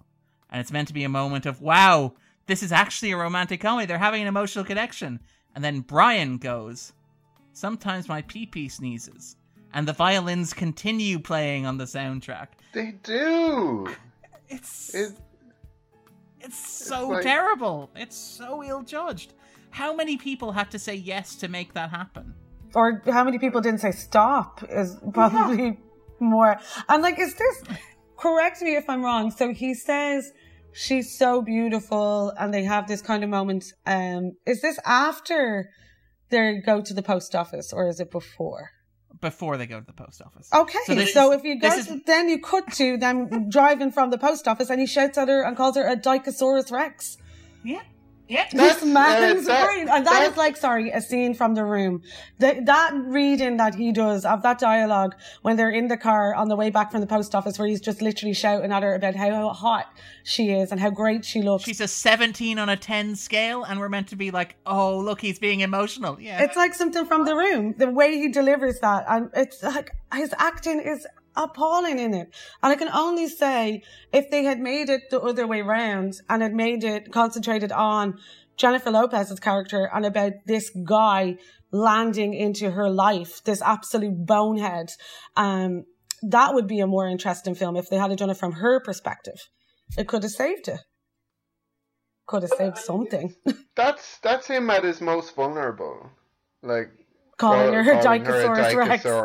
Yeah yeah yeah, and again, and the, the movie kind of sees this as him being vulnerable. It's like, look at him opening up like a flower. But it's really, it's Beautiful like misogynistic flower. man cannot understand woman is lesbian. How is this the, the main point of the film? How is this the, the main concept of the film? it's not fair, you know. Where will my dick go? it's like he literally cannot get over this. His mind will not get over this. Sorry, uh, Louise, actually, is there anything you want to add, actually? Well, just the fact that anytime Jennifer Lopez meets another woman in the film, it's like so. First of all, there's the flirtations with uh, Ben Affleck's mother, which is bizarre, and the two of them have a little kiss on the lips. Um, and then we have the ex girlfriend who obviously comes along, offers herself in a threesome, and then there is the woman in the envelope shop. I'm going to call it an envelope shop because they make such a big deal out of buying a envelope. And Ben Affleck is like, "Is that a friend of yours?" Just because she's another woman. Like it's all just so strange. Like that again, it just goes back to the whole thing of like, have you ever met another person before who isn't attracted to you, Ben? Uh, yeah, just yeah. Anger, anger is like spewing out of me. I do love the idea that it's so sexist. It takes racist cliches and kind of makes them like sexist. Yeah. So it's like all women are alike, right? All women must know each other in their little women clubs where they meet each other. That's apparently the logic on which he operates. I also do like that it's the envelope shop. He didn't even go to Boxes or Us. He went to Envelopes or Us. That's like he couldn't go off an envelope. Like ah, bad thinking. I, yeah, Blood and paper he, does not mix. And I love how tenderly the envelope as yeah. well. Yeah. yeah. I was just looking at his stupid face and thinking, do not lick the envelope. um, yeah. But it's it's the face he makes as well. That thing like, where he just sticks his tongue under his yes. lower lip. Like he someone has punched him in the chin, which is what you're all hoping happens several times, which doesn't. But that's what he thinks is like the face to do. And it just shows you, like, for all the complaints that are made about him, like it just shows how good John Travolta is at playing those kind of characters where they're lunkheads and they're idiots and they're misogynistic, but he brings this gravitas to it almost, almost. No, I'm not saying completely, but a believability that it's not, and it's not one dimensional. You, you feel that this person has an interior life. Whereas with Ben Affleck, you just think there's Ben Affleck doing a face like he's going to do an impression of John Travolta. And that's what it feels like for the whole film. I'm thinking about how hateful his version of Grease would be. Sorry. yeah, and his, his, version of Saturday Night Fever as well, because that's what I was thinking. Because of the red shirt, I was just like, fuck. but there's another strange bit from that scene. It's like, why are the envelopes kept behind the counter like they're booze? like, and up on the wall. I love that they're like, you can have a point to the envelope you want. Um, yeah, I've never seen such options either.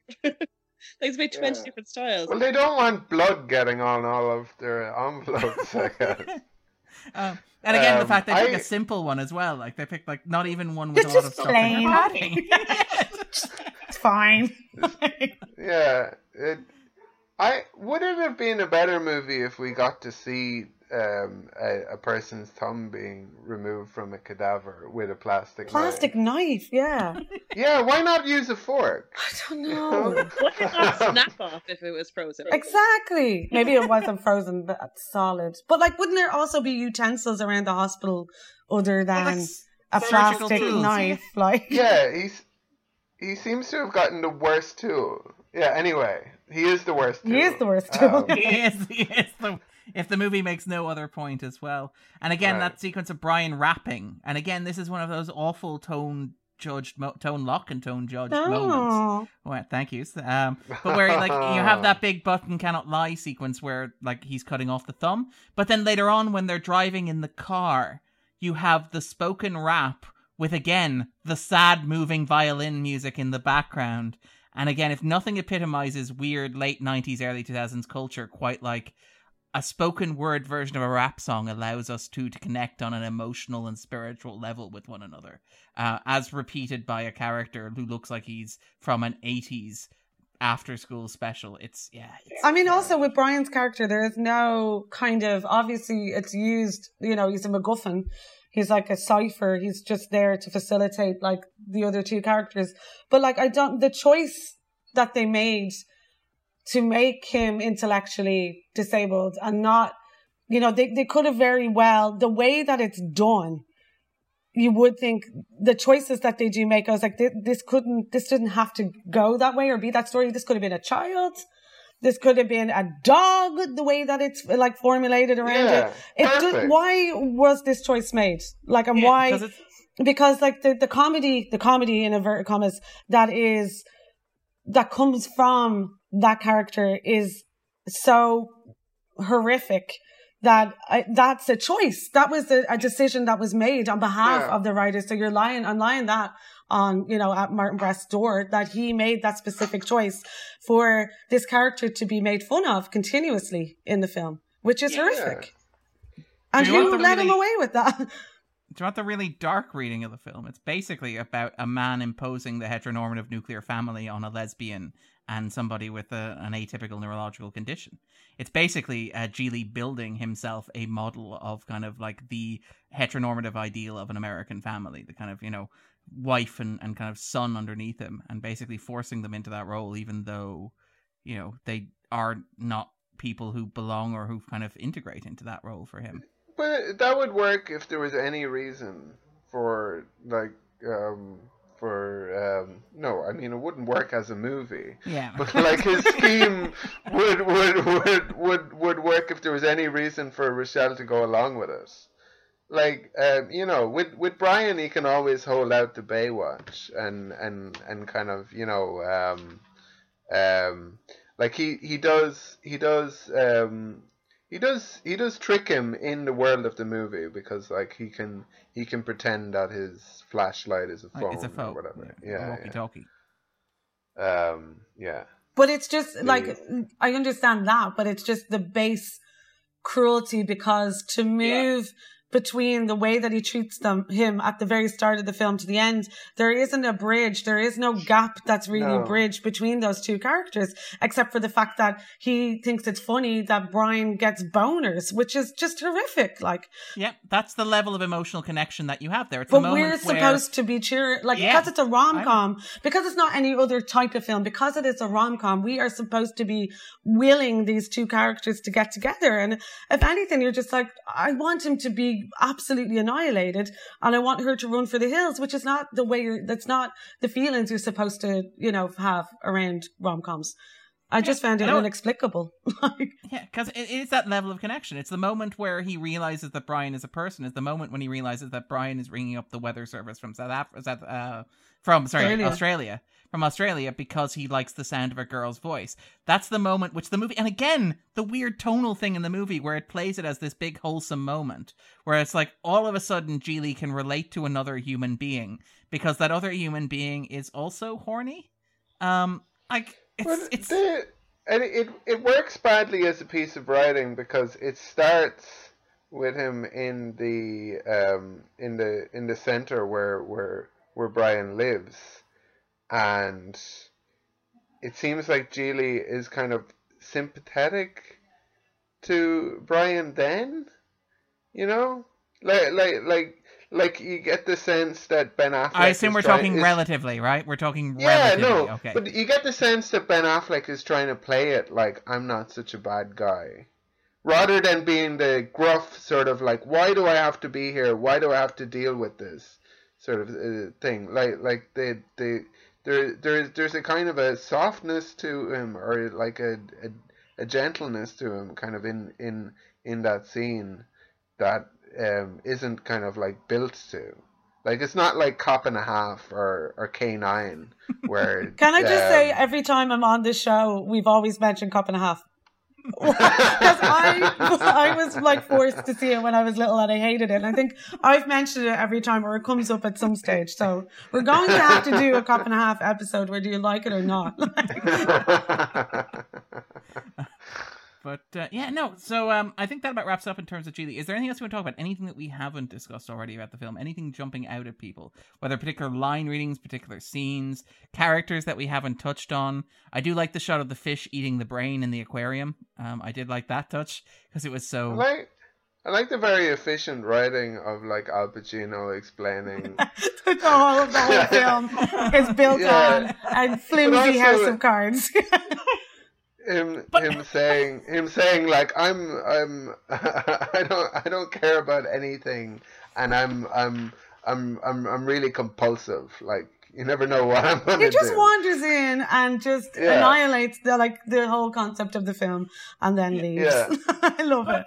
But he's just as guilty of being like complicit in the pointlessness of the film because it's he has that whole conver- that Quentin Tarantino conversation about the digit as well, and like the fact that he mentions that you didn't think the feds were going to close ranks, it, despite the fact we have not seen anything in the world of the film that suggests the feds are closing feds. ranks at all. yeah, at all. Like, the, the, government does not exist in this weird world yeah, of Gigli. Test audience, re- test audiences really hated all the feds. yeah, cut them. They're all out. But like, yeah, it, it, it really feels like as much as like Stockwood is making a point about like how crap it is. And again, I love the point of you sent a finger and it can be fingerprinted. Um, such an obvious kind of harebrained scam.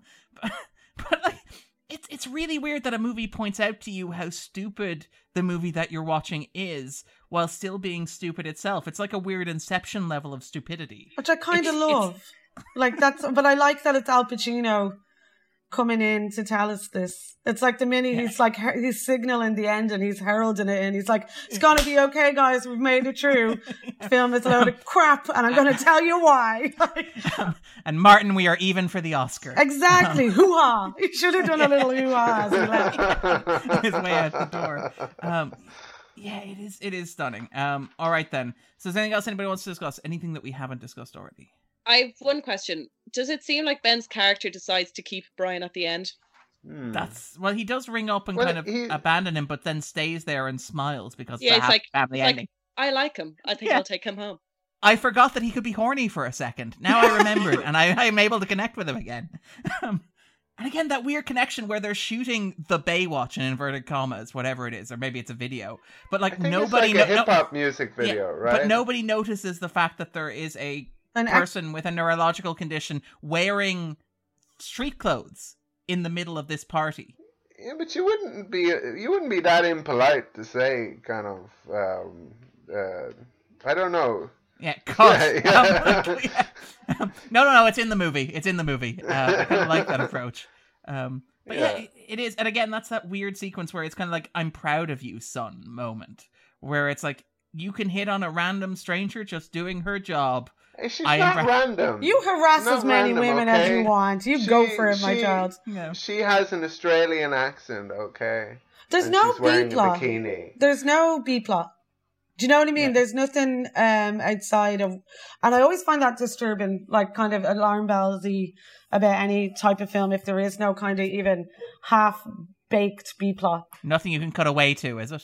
Yeah, there's nothing like, as we were saying, like no, the feds. There's no feds. Like there should be like a cutaway to somebody or like we never see Brian's family worried about him or anything like that to take you out of this horrific relationship and this very, you know, boring story. So there's nothing to lift you kind of out of it. And it reminds me of like, I think it's a real problem with stuff that is supposed to be rom coms. If they don't have a good B plot, it kind of falls asunder because you need something to distract you from the main couple to make you kind of go, I want to see them again. I want to see what's happening with them again. And the same thing happened with Leap Year. Leap Year has no B plot and it suffers for that greatly because they're nauseating together and they're very irritating, like when they're together. Um, so there's nothing to distract you. And I think that's, it's amazing that it, like Gigli is two hours long and there's, there's nothing else to distract you from this awfulness. Pretty much entirely like on a, on one set with characters wandering in and out pretty much. I do it's like, like snl it's very like um there's moments when they're in the apartment and i'm like my god this could really turn into like a snl sketch. It feels very like close to that that it could boil over into farce which it kind of is now. I do like that jenn pitched as well without actually naming it a christopher walken b plot because that was very clearly what you were aiming yeah, for. Of course there. it was. Of course, Give us yeah, the coffee shop immediately. Cut to the bloody coffee shop. you just keep. But if you were with Christopher Walken, would you want to cut back to Gigli? Yeah, but it's like you know in Midnight Run where they're cutting back yeah. like to them on their tail, like basically, and that's what it should be. Like Christopher Walken should just cut back to him all the time, going, "What? What's going on?" Or you know, with the pie and forcing people to eat the pie, and yeah, I want that. If they had had that, it would have elevated it completely. All right. For All me. Right. All right. Anything else anybody wants to discuss? Anything we haven't discussed already? Um, no. All right, then. I think that about wraps it up. So, what we normally do at the end of the podcast is we ask our guests to recommend something for listeners. So, something you're enjoying at the moment, something that gives you pleasure. It could be something related to the movie that we've just watched, it could be something completely unrelated. Just anything that you think that listeners might appreciate. So, to give Louise and, and Jenn a bit of time to think about it, Andrew, what would you recommend for listeners? I'll, I'll give you plenty of time to think about it. I'll, I'll, I'll name three things that I thought of when I was watching the movie. Two things that I've been enjoying, and one thing that I'm looking forward to. So, I just at the weekend saw the best movie I've ever seen in my life. It is called The King of New York. and, with Christopher Walken. Christopher, Walken. it was so good. It's, it is. It's it's by it's by Abel Ferrara. It is. Who who who. I th- I think I quite like Abel Ferrara as as a director because I, after having seen it, I saw one of his other movies. Very polarizing um, and really kind of um, uh, is is a difficult director, and and like that's the way he wants us, and um, but but King of but it's also really kind of satisfying thrills like in in in his movie. Like there there are, there are scenes in king of new york that are just incredible. And even the smallest thing like we spoke about cup acting. There is a a, a young larry fishburne um yes Lawrence he is credited as larry. He yeah is larry. he is yeah um, does some great cup acting in the in that, followed by one of the best Christopher Walken moments of all time. uh, it's a true treat, and I, I, am serious, by the way. I, I, oh, yeah, I no, don't it's think great. it's hype, It hyperbole when when when I say it, it may be one of the best movies I've ever seen. Um, also in this movie, um, uh, Ben Affleck mentions brec- breakfast is important. Um, brunch is crucial. Uh, we're we're we're we're we're millennials. I had a very nice brunch today. It's that Yotam Ottolenghi kind of leek and za'atar braised eggs. Check it out. It's it it's it's a lot of work, but, but the book is called Simple, and the, the, like I could go through the recipe and we'd be here for another fifteen minutes, which we won't do. Um, and and um, I'm not actually going to name the third thing because I've, I've went on long enough. Uh, yeah. And Louise, do you have something you'd like to recommend for listeners? Something that you're enjoying at the moment? uh, enjoying is a strong word. Um, but when I was watching uh, Gigli, I just kept thinking of Force of Nature, which is another Ben Affleck movie that's uh, been kind of fed as this charismatic movie where Ben Affleck again has zero character and is relying totally on his female co-star to lift the thing. Um, so it's like, yeah, just a shocking delivery, but worth worth an evening. Uh, That's Sandra Bullock, right? Is, is the co-star in that Correct. case? This is the one where he's got to get to a wedding, right? his own wedding. He has His to get to his own wedding and then crazily falls in love with Sandra Bullock because who wouldn't, right? She's so kooky. Um, well, again, there- there is an argument, though. I think that somebody made a recent argument nobody adding more value to a movie than uh, Sandra Bullock and being sorely underappreciated for that fact, and like arguably being only appreciated kind of She- after the fact for that. She is good. In fairness, I I think I just don't like that sort of um, uh, Genre. Sandra Bullock character that Oh. that that just kept keeps getting, you know, um, uh, uh, uh, brought brought back in in. In all those, you know, the, the the the kind of kooky. Anyway, sorry, never mind. Um, yeah. Uh, and Jenn, what would you recommend for this? Um, because we were talking about a Ben that we all, well, I thoroughly dislike, Ben Affleck. I'm going to talk about my favorite Ben, Ben Sinclair, and High Maintenance, uh, Ben Sinclair and Katja Blichfeld. Um, their HBO comedy drama, whatever you want to call it, it's perfect. Um, and there's four seasons of it, so I don't know if we're going to get any more after this, but they were saying they're going to maybe spread the franchise to different cities, which would be amazing. But ostensibly, it's about like a weed dealer traveling around Brooklyn, but it's not about that at all. Uh, it's really just about for the times that we're in now, it's perfect viewing because it's about isolation and it's about city living and um, trying to make connections with people and how difficult that is and how small it is, like uh, how big something can be, uh, like just small gestures that you make and these connections that you don't think anything of, and how big the, an effect they can have in your life. And it's about trying to unify people. It's about a sense of community, and it's gorgeous. And really, like it, because we were talking about a film that is so bad with its sexual politics. This has the greatest uh, smorgasbord of sexuality I've ever seen on TV, displayed on TV. Um, the writing is pitch perfect. The acting is incredible. Um, and it's just so funny and lovely and heartwarming. And there's not a lot of that going around on TV today. And I think you cannot get enough of it. It's amazing. Uh, for my own part, very quickly, two recommendations, both of which are probably very cliche at this point. On our annual podcast last year, we got the uh, a lot of people recommending Hustlers. Um, so yes, this is Jennifer Lopez movie. Let's recommend probably the best Jennifer Lopez movie, genuinely robbed out of an Oscar nomination, uh, much like Lupita Nyong'o was for uh, us as well. Uh, very, very worth seeing. Really liked it. Andrew, have you seen it yet? Actually, I did. I have not. I have the DVD, and do you know what? I've just realized that the laptop that I borrowed to watch this on has a um, has a DVD player. so, so, we're sorted do now. You, do you remember DVDs? An old disc drive.